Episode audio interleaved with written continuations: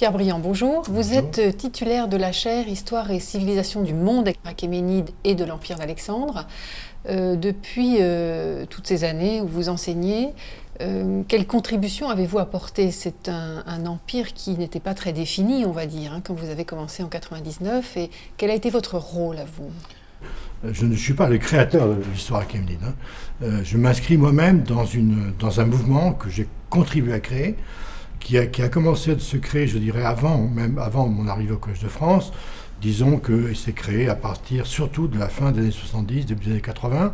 Comme j'ai l'habitude de, le dire, euh, l'histoire de l'Empire achéménide a été écrasée au fond entre, euh, entre la, Grèce éternelle, euh, l'Égypte millénaire et, l'Orient immobile. Donc il n'y avait pas d'histoire de l'Empire achéménide vraiment autonome.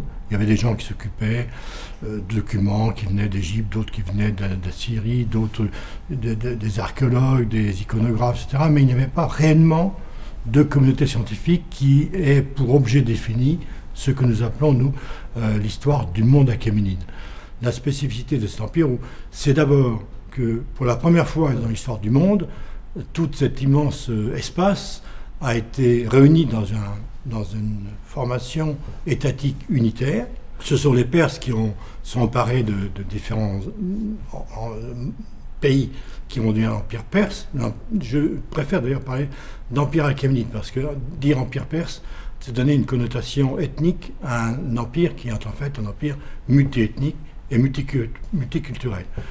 La langue perse, la civilisation perse ne sont jamais devenues ni la langue, ni la civilisation, ni la culture, ni la religion dominante dans l'ensemble de l'empire.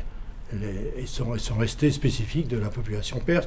Et donc l'autre spécificité, c'est que cette unité va de pair avec une extraordinaire diversité culturelle, dont je viens de dire quelques mots, et les deux euh, marchands de conserve, la main dans la main, tout au long de l'histoire perse, pardon, qui a duré un peu plus de siècle, disons 230 ans, entre 550 avant, et on va aller jusqu'à 330, la mort du dernier grand roi.